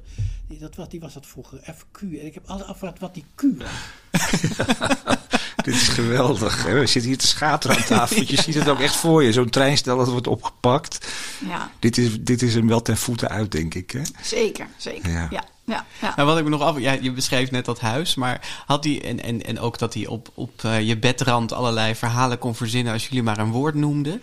Maar had, had die fantasie van hem nog invloed op, op de rest van de opvoeding? Of hoe die met jullie omging? Of... Nou, eh, mijn broer en ik werden wel naar het Montessori school gestuurd. Want dat leer je zelfstandig hè, denken en meten is weten. Nou, dat vond hij dus helemaal niet. Dus eh, dat was heel fijn dat we naar die school werden gestuurd. En ehm, hij was ook helemaal niet geïnteresseerd in onze rapporten. Dat interesseerde hem geen bal. En uh, qua mijn broer kwam soms met hele slechte rapporten thuis. Dat vond hij hem niet erg, moest hij heel hard om lachen. En ik heb ook nog eens een blauwe maandag Nederlands gedaan aan de universiteit. Ik bedoel, drie maanden of zo. En toen haalde ik een twee. Nou, daar hebben we ook zo hard voor zitten lachen. ja, dus dat was een hele fijne vader. Heerlijk, ja. Hele fijne Ja. vader. En hij... eh, ja, dus, dus hij, hij, hij, wij- we zijn vrij, vrij opgevoed. Maar wel met beleefdheden. We moesten heel beleefd zijn tegen mensen. Niet, niet onbeschoft of zo, maar gewoon vrij in denken. En dat was heel fijn. Dat, dat, en hij zei, ja, je, hij, hij wilde ook bij voorkeur niet dat wij gingen schrijven, omdat hij dan bang was. Ja, en- en soms heb je kinderen die moeten door hun vader... En dan zijn ze autoverkoper. En dan moeten die kinderen ook autoverkoper worden of zo. En dus, snap je? Dus hij wilde heel graag dat wij iets gingen doen waar we echt, wat we echt zelf graag wilden. Ja, je hoefde de zaak niet over te nemen. Nou ja, Nee, dat heb nou je ja. dus toch een beetje Ja. gedaan. Ja. Ja, nou, ja, inderdaad. Ja, dat is inderdaad. Maar goed, ik heb al daarvoor allemaal leuke dingen kunnen doen. Maar ja, nee, maar dat, eh, dus hij was een hele vrije, vrije man van geest. Dat was fijn. Ja, maar ja, je hebt die zaak een beetje overgenomen, waardoor er nu weer drie boeken in nieuwe uitgaven liggen. En die gaan we even bij langs. En de kleine kapitein eh, is ook opnieuw uitgegeven. En dat is misschien wel zijn, eh, zijn populairste boek, denk ik. Hè? Maar Ja. ik denk, ja, hoe, hoe, hoe verklaar je dat? Eh, nou, dat is raar, want het grappige was, die heb ik ook meegenomen. Kees Vens had Ja. een hele slechte recensie geschreven. Eminent criticus hè, in, Ja. eh, in, in die jaren dat hij Ja, die vond helemaal niks. Hè? Die vond het helemaal niks. Die schreef een samenhang die aan de avonturen betekenis geeft en het boek tot een eenheid maakt, ontbreekt nagenoeg. De kleine kapitein is gewoon een slecht gecomponeerd boek. Ja. Nou, mijn moeder begon enorm te huilen. Mijn moeder begon enorm te huilen, want die dacht: Oh god, hoe, hoe, hoe ga ik morgen nog weer boodschappen halen? Nou wordt dat boek niet verkocht, want niemand koopt dit, ja, niemand Ja. koopt dit boek. En eh, nou, mijn vader zei niet zoveel. En we hadden maanden, nou, jaren daarna, eh, die slechte recensie van Kees Fans. Nou, maar ehm, nou wilde dat ooit Kees Fans ook daar aan die Keizersgracht kwam wonen in een volgend stuk of zo. En als mijn vader en ik dan een wandelingetje s'avonds maakten langs de gracht, dan zeiden we: Zullen we nou gaan belletje trekken? Dat hebben we natuurlijk nooit gedaan. Maar iedere keer als we langs dat huis liepen, zullen we. Gewoon om te Ja. pesten. Zat je vader, daar, zat je vader er mee? Met zo'n slechte recensie? Ik, hij heeft zich er nooit over uitgelaten. Ik weet het eigenlijk niet. Hij bleef eh, Kees Vens, geloof ik, altijd heel vriendelijk groeten. En na, de, na zijn overlijden heeft Kees Vens een ontzettend aardig stukje geschreven over mijn vader. Dus misschien dat hij ook spijt had van die slechte recensie, weet ik veel. Nou ja, wat maar je- doet het er ook toe? Het boek is enorm succesvol geworden. En ik, Het zijn er drie eigenlijk. Het hè? zijn er drie, nu in één, eh, in één band. Nou, trouwens, dat was ook al bij de Biegelbibliotheek. Maar toen heette het de grote kleine kapitein en nu heet het gewoon lekker de kleine Het kapitein. heet weer gewoon Ja. lekker de Ja, kleine vind kapitein. ik De heel originele. Ja. ik ook. Maar ehm, ik weet, nee, mijn vader wist ook niet waarom nou juist uitgerekend dit boek zo'n eh, ontzettend succes is geworden. Nou, er wordt wel gezegd dat het oeuvre van je vader ook een beetje in tweeën uiteenvalt. Hè? Dat hij aan de ene kant zeg maar de wat meer ongecompliceerdere avonturen, boeken heeft, eh à la Juttertje Tim of De Kleine Kapitein. Dat aan de andere kant die boeken met ja, heel veel diepere lagen, zoals Nachtverhaal of De Tuinen van Door en, en Het Sleutelkruid eh, zijn. Dus dat, dat die, ja, hij had het... eh, over eh, eh, boeiend amusement. En dit is misschien dan meer het amusement, de me- amusementskant van zijn werk. Of zo. Ja, dat hele oeuvre is onvoorstelbaar veelzijdig. Inderdaad, zoals je noemt, de kleine kapitein, de Hoepsika, Ja. eh, de rode prinses. Dat zijn allemaal wat ongecompliceerde leuke verhalen. En dan inderdaad de wat mo- moeilijker tuinen van door, nachtverhaal. eh, de soldatenmaker, hoewel dat weer een boek over oorlog was. Nou, spookverhalen, hè, de, de, de vloek van Woeste Wolf. Het was heel, het was heel breed en Ja. veelzijdig. Eh, dat en ook richting de knap. volwassenenliteratuur. Anderland bijvoorbeeld. Ja, het, heeft, Anderland is helemaal geen boek voor kinderen. het heeft de Woutertje Pietersprijs gekregen. maar, Daar was hij eh, bijna boos over. Ja. Ja. Ja. Ja. nou ja, omdat hij zei: het is natuurlijk helemaal geen kinderboek. Nee, nee. Hé, maar ehm, eh, dit klein- boek... ja, ja? die kleine kapitein, daar gingen we Ja, even naar nee, precies. Daar wouden, daar wouden we, we wouden gewoon even een stukje laten horen uit het luisterboek van de Kleine Kapitein. Zo want mooi. veel van zijn Ja. boeken zijn ook als luisterboek ingesproken door niet de minste voorlezers. Gijs Scholten van Aschat, Tom Hofman en dit boek door Jan Meng. En eh, we mogen daar een klein stukje van laten horen. De kleine kapitein woonde boven op het duin. Niet in een huis, niet in een hut, maar in een boot. De huilende storm die de golven hoog als torenflets had opgeblazen, had de boot zo uit zee boven op de top gekwakt. En daar lag hij, muurvast. Wie er in gevaren hadden, wist niemand. Er was alleen een jongetje uit de kajuit tevoorschijn gekropen, een klein jongetje met een grote pet op. Wie ben jij? vroegen de mensen van de haven. De kapitein, antwoordde het jongetje. Zo, kleine kapitein, vroeg de grijze schipper van de haven. Waar kom je vandaan? Van mijn boot, antwoordde de kleine kapitein. En waar komt je boot vandaan?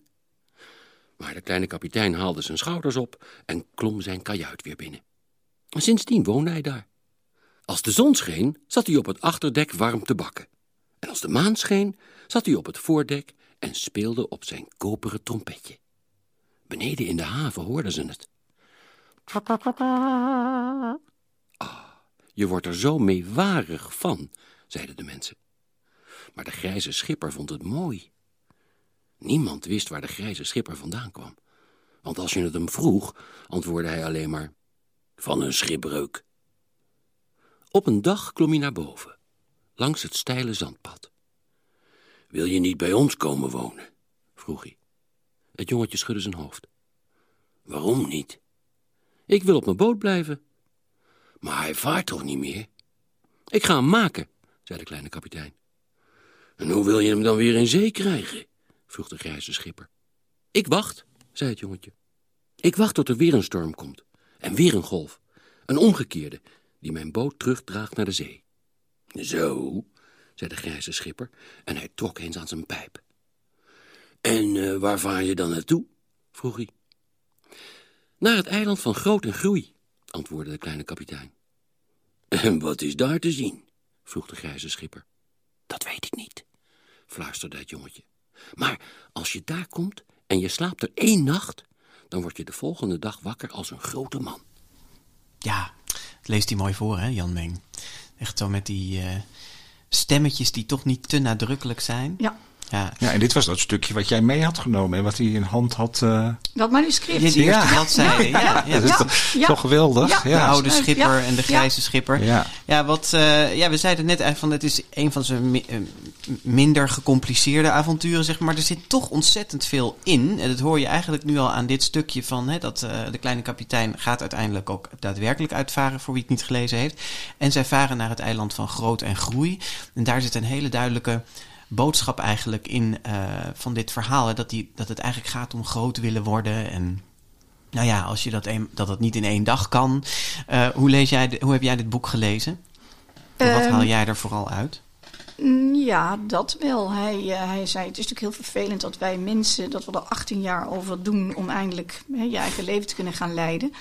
En hij, uh, hij vond school, hij had grote moeite met school. Hij vond het zelf verschrikkelijk om op school te zitten. Hij wilde liever gewoon naar buiten. En hij zei ook, ja, ik leer alles artificieel uit boeken. Hij zei ook, als klein kind had hij zo'n atlas en dan moest hij de provincies leren. En dan was de, nou, Drenthe geel en dan uh, Utrecht groen en dan uh, Gelderland roze of zo. En toen hij dan een keer met zijn moeder in de trein naar Gelderland ging, dacht hij ook echt, als hij dan aankomt met die trein, dat, dat, dat, dat, dat, het weiland de roze zou zijn. He, dus dat aanschouwelijk onderwijs, dat vond hij eigenlijk heel erg belangrijk. Dus hij, uh, ik denk ook, ik zat te denken, zo'n Laura Dekker, hè, dat zeilmeisje die van op haar zestiende die wereld rondzeilde en dat jeugdzorg daar zo boos over was. Ik denk dat hij het geweldig had gevonden dat dat meisje op haar zestiende laat dat kind, laat Het was een soort kleine kapitein eigenlijk. Nou ja, ze, ze kan het dus blijkbaar, ze wil het graag, uh, beknot dat talent niet. Hup, uh, ja. laat dat kind Er is een, uh, een beroemde uitspraak van jouw vader die vaak wordt aangehaald en die ik ook vaal, vaak in lezingen uh, gebruik die ik geef. De aard van het kind is niet het klein zijn, maar, maar het groot worden. worden. Ja. Dat vind ik echt prachtig, want daar, daar gaat het natuurlijk om. Weet je? Dat je niet zo afdaalt naar dat kind en het helemaal als kind behandelt, maar juist net uh, ja, laat zien waar het naartoe kan groeien eigenlijk. En daar gaat dit boek volgens mij ook heel erg over. Absoluut. En je, je, zo'n kind wat geboren wordt, daar zit toch al wel in wat er dan later uitkomt of niet. Maar, maar die, die, die, kijk, tuurlijk moet je, moeten kinderen leren lezen en schrijven en rekenen, dat buiten kijf. Maar dat je, ja, um, hij wil gewoon graag ook door die, door die ongebreidelde fantasie laten zien dat er meer is dan meten is weten. Ja. Ik kom daar toch iedere keer weer op terug. Of ja. Zo, ja. We hebben het eens even bij een kind uh, getoetst. Een, uh, een 16-jarige. Een jonge man, een zeg jong, je jonge man. Nou, hij is 16. Ja. ja. maar ik bedoel, hij was kind toen hij de boek van Paul ja, Biegel las. Ja. En hij heeft als tienjarige heeft hij echt de kleine kapitein uh, verslonden. Hij is nu 16. Hij heet Jorik IJzendoorn. En hij kan heel mooi vertellen hoe dat verhaal nog lang in zijn hoofd bleef resoneren. De herinneringen die ik, ja, die ik nog heb van het lezen van Paul Biegel is is gewoon het, tijdens het lezen het voor me zien. Je, je ziet alles. Wat er staat, dat kun je meteen uh, visualiseren. En je ziet het, je bent op, de, op die plaats waar het zich afspeelt. Je leeft met de karakters mee. Het is echt heel mooi geschreven. En ik weet nog dat ik gewoon als jongetje gewoon daar zat en gewoon eigenlijk niet wilde stoppen omdat het zo leuk was. Ik kreeg meteen de uh, drie boeken in één keer. Dus het was, voor, voor toen die tijd was het echt een dikke bundel voor, voor mijn gevoel. Um, eigenlijk met het begin van het lezen van deze boeken ben ik eigenlijk al in aanraking gekomen met de Griekse mythologie, die ik ook zo leuk vind. Want bijvoorbeeld uh, in het eerste boek komen, uh, komt de kleine kapitein met zijn boot en uh, de andere drie kinderen komen ze bij de Drakenpoort. Dat is een poort die dan tot leven komt. En ja, ik, later ontdekte ik ook dat dat eigenlijk gewoon in de Griekse mythologie, namelijk in het verhaal van de Argonauten, dat is er ook gewoon een levende poort die dan langzaam met stenen je boot verplettert als je niet snel genoeg bent. En daar kwamen ze, daar kwamen ze doorheen. En toen ging die poort voor eeuwig kapot, zeg maar. Die was dan voor eeuwig van steen. En ook de Odyssee, dat, dat is misschien nog wel een nog grotere, uh, heeft een nog grotere aanwezigheid. Want denk aan het eerste eiland waar ze terechtkomen met uh, Nooitlek. Namelijk een, uh, een reuze-eiland waar alles groot is en met de reuzen. En ja, eigenlijk zijn dat is toch gewoon het eiland van de cyclopen. Eigenlijk als je later over nadenkt, dat is gewoon niet te missen. En dat vind ik zo mooi dat hij dat gewoon dan al aan jonge kinderen vertelt van die eeuwenoude verhalen. Hij weet het zo goed te verwoorden en in een uh, brein van een jong kind te, te plaatsen. Dat, dat ik gewoon, toen ik bijvoorbeeld de Odyssee zelf las, dat ik dacht van hé, hey, dit herken ik. Dat, dat het gewoon, dat, dan weet je echt gewoon dat je dat het bij je is gebleven in die, in die jaren. Dat, dan, dan ben je echt wel een hele goede schrijver als je gewoon een leven lang mensen herinneringen kan geven. Wat ik graag zou willen weten is hoe hij op het idee kwam om, om deze boeken voor kinderen te schrijven. Waar, en hoezo dan bijvoorbeeld een best wel hevige uh, aanwezigheid van de Griekse mythologie, waarom hij daarvoor heeft gekozen. Dat zou ik heel graag willen weten. Zo, Jorik van 16. Ja, ja fantastisch. Ja? Nou, ik, hij heeft een klassieke opleiding gehad. Mijn vader zat bij de Jezuïeten. Dus hij heeft Grieks en Latijn uh, tot uit en treuren uh, nou, goed uh, meegekregen en geleerd. Daar zal dit vandaan komen. Ehm, kijk, die kleine kapitein, dat is eigenlijk... Bestaat hij wel? Hè? Is het, het is een, een een verpersonificatie van ons allemaal. Hij, het is eigenlijk een symboolfiguurtje. Hij, hij is het schipje, hij, scheepje, hij is de nooitlek. Hij, hij brengt die kinderen naar dat eiland. Het is een verlangen van alle kinderen die eigenlijk buiten die vier schoolmuren weg willen om zelf hun eigen leven te gaan ontdekken. Dat is natuurlijk waar dit boek uh, over gaat. Ja. En, maar dan uh, komen die kinderen, die verlangen allemaal naar die volwassenheid. Maar dan kom je bijvoorbeeld bij zo'n spookstad waar die Noorse heerser regeert. Nou, hoe leuk is dat eigenlijk? Dus hoe leuk is die volwassenheid eigenlijk? En um, dat zit natuurlijk ook eigenlijk wel in het boek. Is het wel zo leuk om snel volwassen te willen worden? Het is ook een ode aan het kind zijn eigenlijk. Het is ode aan ja. het kind zijn, ja. Ja, en, en die vraag van Jork, die mythologie, zit dat er zo in als, als Jork nou, beschrijft, wel, Nou, ook die, dat, ik vond het een fantastisch verhaal met vader Blauwkrappen, ook met die zeetuin. Daar moeten dus die kinderen, die zee... Nee, die zee... Die, die, uh, uh, schipbreukelingen, die moeten die zeewier in die oren oh, ja. Dat is ja. ook een directe verwijzing naar Odysseus. Ja. Ja, dat heeft hij er wel. Ja, hij is, is gewoon ja. de sirene. Ja, sirene. Ja. Hij is gewoon geïnspireerd geraakt natuurlijk door die uh, verhalen. Maar dat heeft Kees Vens dan weer niet gezien. Hè? maar, dat ja, weet ik niet. Nou, wat ik wel heel mooi vind aan dit fragment van Jorik, uh, wat hij zegt, uh, of wat hij laat zien, is eigenlijk dat je een boek als kind kan lezen en daarin allerlei dingen tegenkomt die je misschien nog niet herkent. Hè, uit de grote literatuur of uit de wereld. Maar dat het dan later, als je groter bent en je komt dus wel die mythologie tegen. Dat, nou ja, zoals hij zei, hey, dit ken ik. Weet je, dus dat. Ja. En dat, wel, wel, toevallig hadden we het van de week over dat eh, literatuurwetenschappers dat dan dubbele geadresseerdheid noemen. Dus dat er aan de ene kant een boodschap voor het kind in zit, of een verhaal voor het kind. En aan de andere kant ook die volwassen laag er al eh, in zit. En dat hij, ja, hij bewijst eigenlijk dat je dat er dus ook daadwerkelijk op een gegeven moment uithaalt. Dat vond ik heel mooi aan, eh, Ja. aan wat hij vertelt. Ja. Ja. Ehm, het grappige is dat, eh, dat Paul Bigon natuurlijk op zijn beurt ook weer een inspiratie is geweest voor allerlei schrijvers. Ehm, ik denk dat daar zou nog een hele grote studie voor, voor gemaakt kunnen worden. we natuurlijk niet die hele traditie van sprookjesschrijvers in Nederland Nee, hebben. Hè? het land van het realistische kinderboek, hè, ja, eigenlijk. Ja, Ja. ja. maar gelukkig zijn er toch een paar die... eh, Maar ik denk dat invloed ook niet per se alleen hoeft te zijn van nee. sprookjesachtig, maar ook eh, taal, dat mensen daarvoor naar Biegel kijken, taalgebruik.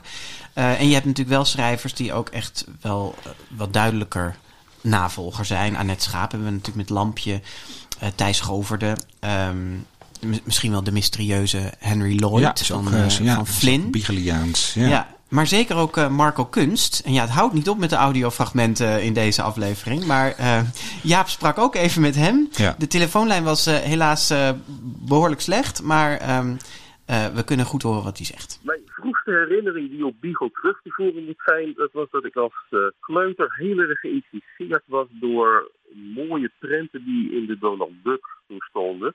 En ernaast stond dan een verhaal wat ik niet kon lezen. De, stripjes, nou, dat kon ik al eh, best mee uit de voeten. Maar gewoon zo'n hele bladzijde tekst, ik wist het niet wat ik daarmee moest. Maar die, die prenten die trokken me aan. En eigenlijk pas later heb ik toen voor mijn verjaardag een kleine kapitein cadeau gekregen. En toen herkende ik die prenten weer. En ook dat, het moet toen voorgelezen zijn aan me. En sindsdien is dat gewoon mijn, mijn lievelingsboek ook van Beagle geworden en gebleven. En toen eh, bleek je kinderboekenschrijver eh, te worden. Heeft, heeft Biegel daar op een of andere manier het werk van Biegel een, een, een rol in gespeeld? Eh, pas later. En het is, het is als het ware langzaam ingeslopen. Ik merkte steeds meer dat ik het schrijven voor iets jongere doelgroep toch wel leuker vond. En als ik vervolgens ging nadenken over nou ja, wat vind, vond ik dan zelf mooi toen ik een jaar of 10, 12 was. Toen kwam ik pas weer terug bij Beagle. Maar ook bij Dracht en ook bij Roald natuurlijk. Dus dat, eh, dat zijn misschien een beetje mijn drie helden die ik als voorbeeld heb genomen. En van Beagle vind ik vooral het, het, het eh, en dat zag ik toen ook eh, veel duidelijker, het, taalgebruik en de, de magische sfeer. Dat ik, ja, ik voelde dat ik daar echt bij kon, me kon door laten inspireren. Eh, mijn laatste boek, Het Verlangen van de Prins, is ook een sprookje. En wel een modern sprookje. Er komen ook eh, laptops en, en, en zonnepanelen in voor eh, die aan boord van het schip zijn.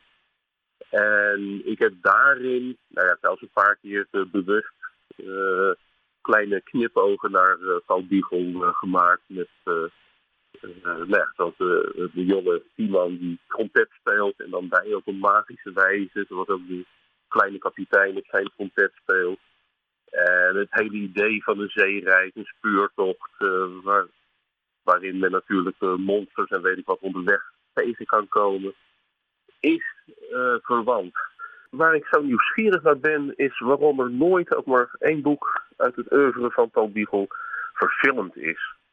Het lijkt me zo geweldig om, om het in beeld te zien, die verhalen. En we hebben natuurlijk de vloek van Woestenwolf lang geleden gehad. Maar Kleine Kapitein leent zich bijvoorbeeld er zo goed toe. Maar, en zelfs ook het, uh, het Sleutelkruid en uh, Nachtverhaal. En zo zijn er veel meer die, die tot prachtige films zouden kunnen leiden. Dus ik vroeg me af, waarom niet? Ja, dat is Marco Kunst was dat. Hij schreef Het Verlangen van de Prins. Een, een echt een mooi boek, hè. Dat hebben we hier getipt. Uh, en volgens mij is het in alle recensies Bigeliaans ja, genoemd. dat is echt Bigeliaans. dat heb je nog niet gelezen, denk ik, Leonie. Nee. Nee, nee nou, dat is wel een aanrader uh, wat dat betreft. En de, en de vraag van Marco Kunst, hoe zit dat met die, uh, met die verfilmingen? Uh, mijn vader wilde nooit dat er boeken werden verfilmd. Want die zei, um, hij had een enorme hekel, zoals hij dat noemde, crossover. En zei, ik heb dit boek geschreven. Het is, het is ook een boek. En um, zo is het ook als boek bedoeld, zoals je ook niet van een nachtwacht ineens een beeldhouwwerk wil maken, want dat is niet. Nou, het is een schilderij en geen beeldhouwwerk. Dus daarom is er eigenlijk... Uh, nee, hij zei, jullie verzinnen zelf maar iets om een film te maken. Jullie verzinnen zelf maar een verhaal. Ja. En het is ook... Uh, het, het, grappige is, die boeken zijn heel beeldend. Hè? Het is, het is, die boeken hebben zo'n speciale sfeer en toon. Noem mij maar een film waarvan je zegt, die is beter dan het boek.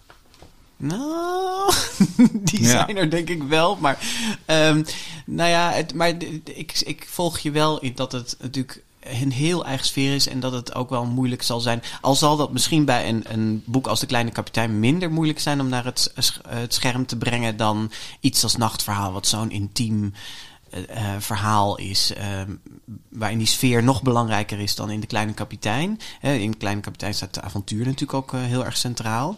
Er is wel ooit volgens mij een musical of zo van De Kleine Kapitein geweest. Ja, klopt. Ja, er is een musical geweest. Was dat voor of na zijn dood?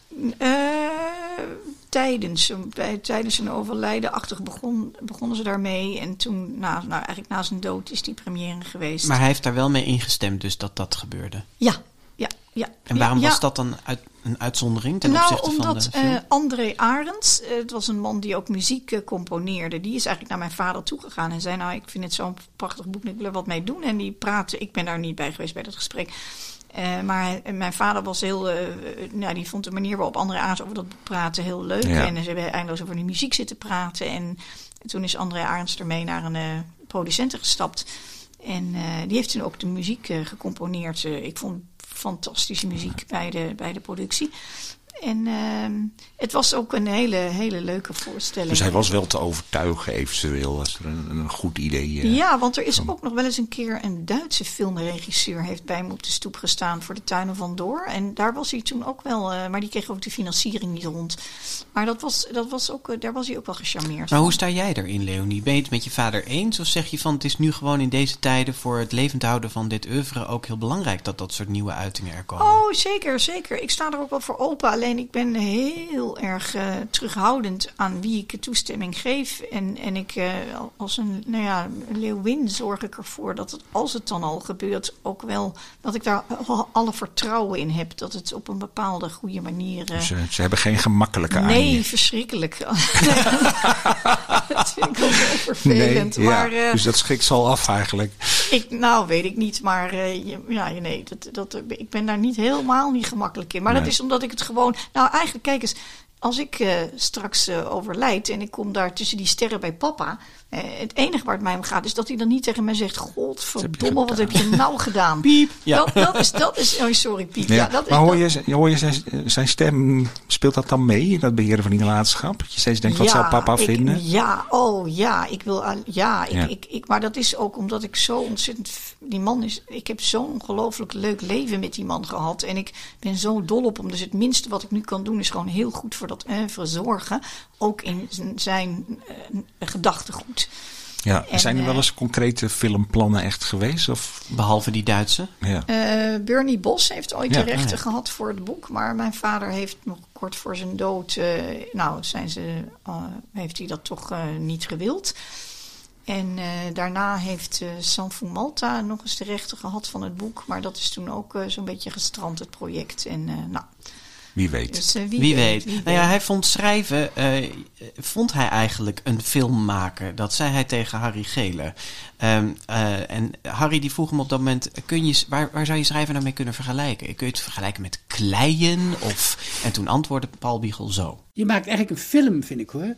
Uh, klei is zo uh, één ding, klaar, log en staat en beweegt niet. Schrijven beweegt, dat is het natuurlijk. Je maakt iets wat beweegt. Ik zie de woorden meer als bakstenen. Uh, die je moet metselen, maar zodat het niet omvalt. En zodat je erin kan. Dat is heel belangrijk. Uh, ik, ik, weet wel, het eerste huis wat ik van blokken maakte, daar kon niemand in. En dat is waardeloos. Uh, dat vind ik de grootste kunst. Eigenlijk om de woorden zo te vormen dat je erin kan. Letterlijk. In het verhaal. Of woorden omheen het verhaal alleen maar. De vaas is nuttig waar hij niet is. Daar kan je de bloemen in steken. En een verhaal is nuttig waar je binnen de woorden kunt kruipen en meebeleven. Hoe vind je deze filosofische uitspraken fantastisch? ja, ik vind ze heel mooi. De, de fase is nuttig waar hij niet is. Dat kan zo'n ja. tegeltje, toch? Ja. ja. Geweldig, hè? Ja. Hij kan het ook allemaal zo mooi verwoorden. Ja. Wat hij... Uh... Want dit is gewoon al een provies. Ik bedoel, dit is niet dat hij daarop heeft gestudeerd of zo. Van hoe ga ik dit eens even netjes zeggen. Nee. Hij is er zelf ook verbaasd over volgens mij. Hoe vind je deze filosofische woorden fantastisch? Nee, maar hij had een enorme zelfspot. Dat was Ja. zo leuk Ja. aan hem. Dus hij, hij ging meteen natuurlijk daarna weer tegen Harry Gele zeggen... let maar niet op mij, het is allemaal onzin wat ik verkondig. ja. Was hij, je zei wel van hij, hij was ergens een beetje bangig. Was hij ook, om, eh, maar in zijn schrijven, hij zat de hele dag te schrijven. Ja. Ging hem dat altijd goed af? Of, of was hij daarover onzeker over? Of had hij Nou, hij, hij, of- hij zei nooit waar hij mee bezig was. Dat was ook denk ik om die tover niet te verbreken. Dus hij zei nooit waar hij mee bezig was. Nee, dat wisten we niet. Maar eh, nee. Nou, hij schijnt zijn manuscripten ook eh, stevast ingeleverd te hebben met de opmerking... volgens mij is het niks, kijk maar wat je ermee doet. Ja,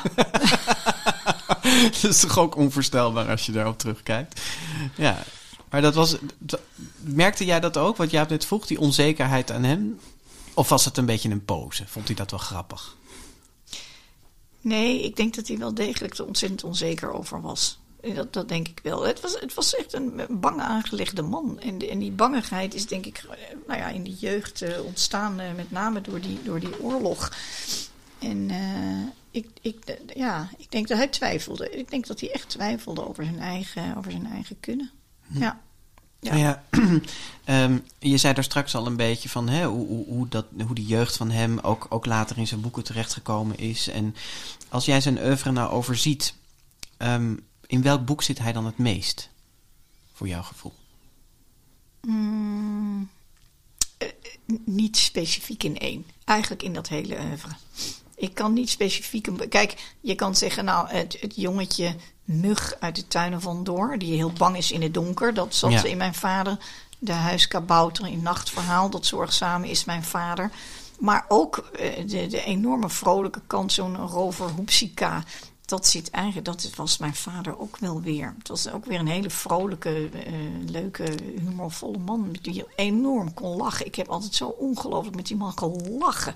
Oh, dat mis ik echt heel erg. Ja, die, die eh, ja. Nou, we zullen jou de, de- het ruwe materiaal van de opname van Harry Gele uiteraard eh, geven. Ja. Daar Heel hoor je hem ook een aantal keer schateren. Helaas kon dat, paste dat net niet in de stukjes die wij eh, wilden laten dan kun je horen. nog lekker met hem lachen. Maar dat is echt... eh, Maar wat fijn is, lijkt me dat, dat, dat je vader in al die boeken ook nog gewoon... eh, je hebt je vader in die boeken altijd nog een beetje bij, hè? Ja, en inderdaad, dat, dat vind ik ook leuk. Als ik weer zo'n boek lees, denk ik, oh ja, oh ja, oh ha, ha, of zo. Of ja, oh ja, inderdaad. Ja, dan komt even weer die sfeer terug. Want Ja. de- van, van, van dat huis. En als ik dan bij hem op bezoek kwam. En eh, ja, We hebben jou eh, gevraagd om een fragment uit te kiezen uit al die prachtige boeken. Wat jou raakt, wat je mooi vindt. eh, en je mailde ons, ik kon bijna niet kiezen, maar het is uiteindelijk geworden de eerste bladzijde volgens mij van Swing, het kinderboekenweekgeschenk.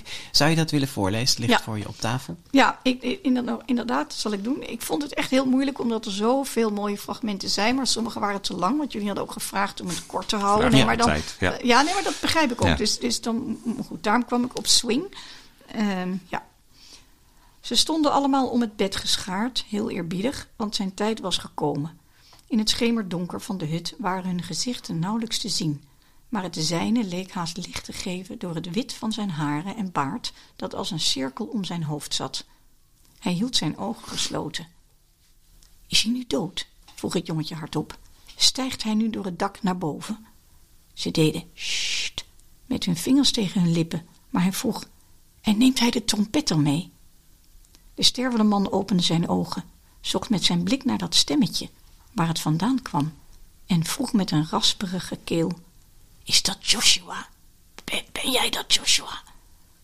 Het jochie werd naar voren geschoven, bang ineens, verlegen en schrikkerig van de aanraking toen de bijna dode hem bij de arm greep.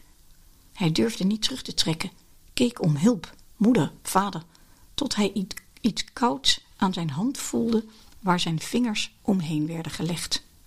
Voor jou, hoorde hij. En toen stierf de oude man en zijn geest vloot door het dak naar boven, het jongetje sprakeloos achterlatend met de trompet in zijn hand. Nou, dit, dit wil je meteen weer verder lezen. Waarom heb je dit uitgekozen, Leonie? Ehm, ja, omdat ik het een beeldschoon begin vind. Eh, eh, omdat er inderdaad geen woord te weinig of te veel in staat. Eh, ja, ik, ik vond het een, een fantastisch begin uh, van, een, uh, ja. van een boek. Uit Swing, het kinderboekenweekgeschenk. Ja. Hij heeft meerdere kinderboekenweekgeschenken geschreven. Hè? Ja. ja.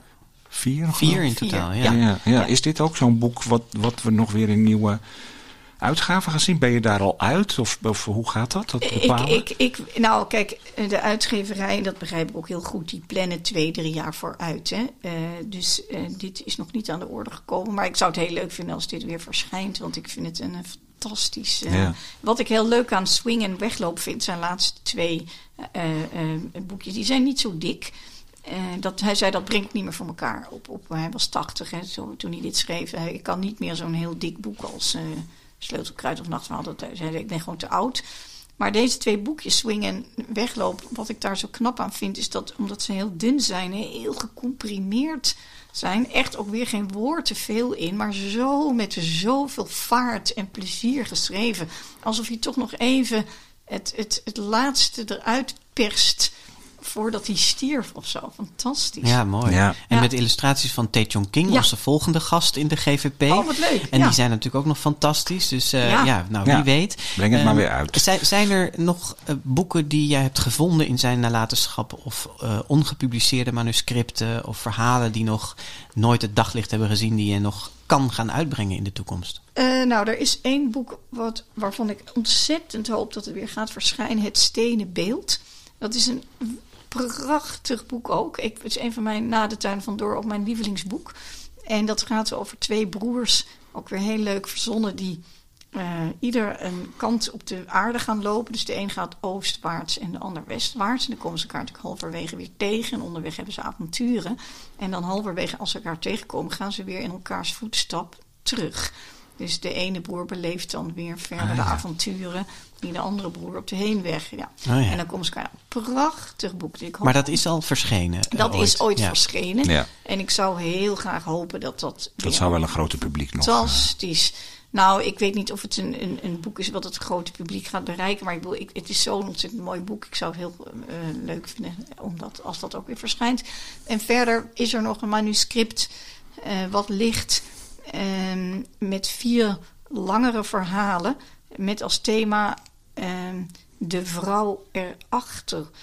Ehm, en dat is ook fantastisch. Maar dat is lastig. Dat is niet even. Dat is een beetje een ingewikkelde, ingewikkeld boek. Ik weet ook niet Me- meteen. meer voor volwassenen dan voor kinderen? Nee, het is meer, het is meer vanaf 12 jaar. Mhm. Eh, ook wel weer fantastisch geschreven. Maar ik, ik, ik zou me ook kunnen voorstellen dat een uitgever zegt... ja, hoor eens, daar verkoop ik er 300 van. Dat, eh, dat is Ja, gewoon niet... ja. eh, dat heeft gewoon geen zin. Nee. Maar dat moet ik nog geschreven en laten lezen. Heb je, heb, je het, heb je het hele archief van je vader thuis prachtig Ja, eh, ja. netjes op een rij in mapjes en dingetjes? Hoe ziet het eruit? Nou, het is ook wel een tamelijke bende hier en daar. Geheel in biegelstijl. Ja, ja. Nee, maar ik weet wel waar wat ligt. Ja, ja, nou ja, je kan in ieder geval nu de, de tape van Harry Gele met eh, Paul Biegel aan, eh, aan toevoegen. Ja. Ja. En, en ter, ter afsluiting van deze aflevering gaan we nog één keer naar eh, je vader luisteren. Hij geeft antwoord op de vraag of hij van zijn hoofdpersonen houdt. Ik hou van de figuren waar ik over schrijf op de manier waarop ik van mijn arm hou. Dat zeg ik ook niet altijd. Die zit ik niet als met de aaien. Maar ik denk dat als hij eraf gaat, dat ik hem erg mis. Zo'n soort liefde. Er is zo'n prachtig sprookje. Drie prinsessen, koning. En dan moeten ze alle drie zeggen hoeveel ze van die man houden, van hun vader houden. De een zegt als honing, en de ander zegt als, als weet ik, suiker. En de derde zegt als zout. En er wordt natuurlijk paleis uitgestuurd, maar dat is het enige oprechte antwoord. Ze heeft hem zo verschrikkelijk noodzakelijk lief, zoals zout noodzakelijk is in het eten. Prachtig verhaal. Zo heb ik mijn figuren lief. Ja. Ja, en zo onmisbaar als het zout in het eten zijn ook de boeken van Paul Biegel, zou ik willen zeggen, voor de jeugdliteratuur. Ah, wat leuk. Mooi, ja. Dus het is maar goed eh, dat ze opnieuw verschijnen bij uitgeverij Godmer dus. Leonie, we willen jou heel erg bedanken dat je hier wilde zijn en eh, over je vader wilde praten. En wens je ontzettend veel succes bij het levend houden van zijn, eh, van zijn prachtige werk. Dank jullie wel. Dankjewel. Meer informatie over deze aflevering vind je zoals altijd op degrotevriendelijkepodcast.nl. En je kunt ons volgen op alle social media, Facebook, Twitter, Instagram, Goodreads. Allemaal onder de hashtag, of nee de hashtag niet, de slash, Ja, schuine streep. slash Ja. schuine streep, de GV podcast. Vandaag is het zondag 4 oktober, Dierendag. Dierendag, hebben- toepasselijk best we hadden wel, geen dier bij ons, maar het is toch mooi. eh, Pratende Dierendag was het voor Praten, ons. ja. en Paul schreef natuurlijk veel over dieren. We namen deze podcast natuurlijk weer op in kinderboekenwinkel Kiekeboek aan de Gierstraat in Haarlem. Midden in de kinderboekenweek. Dank aan onze technicus Mark Brouwer. Eind oktober zijn we er alweer, Bas. Met een tekenaar van onder meer Pauls Biegel Kinderboekenweek. Geschenk Swing, zoals we net zeiden. Ja. Teetjonkind. Wordt ook weer mooi, hè? Tot Ja, dan. Tot dan.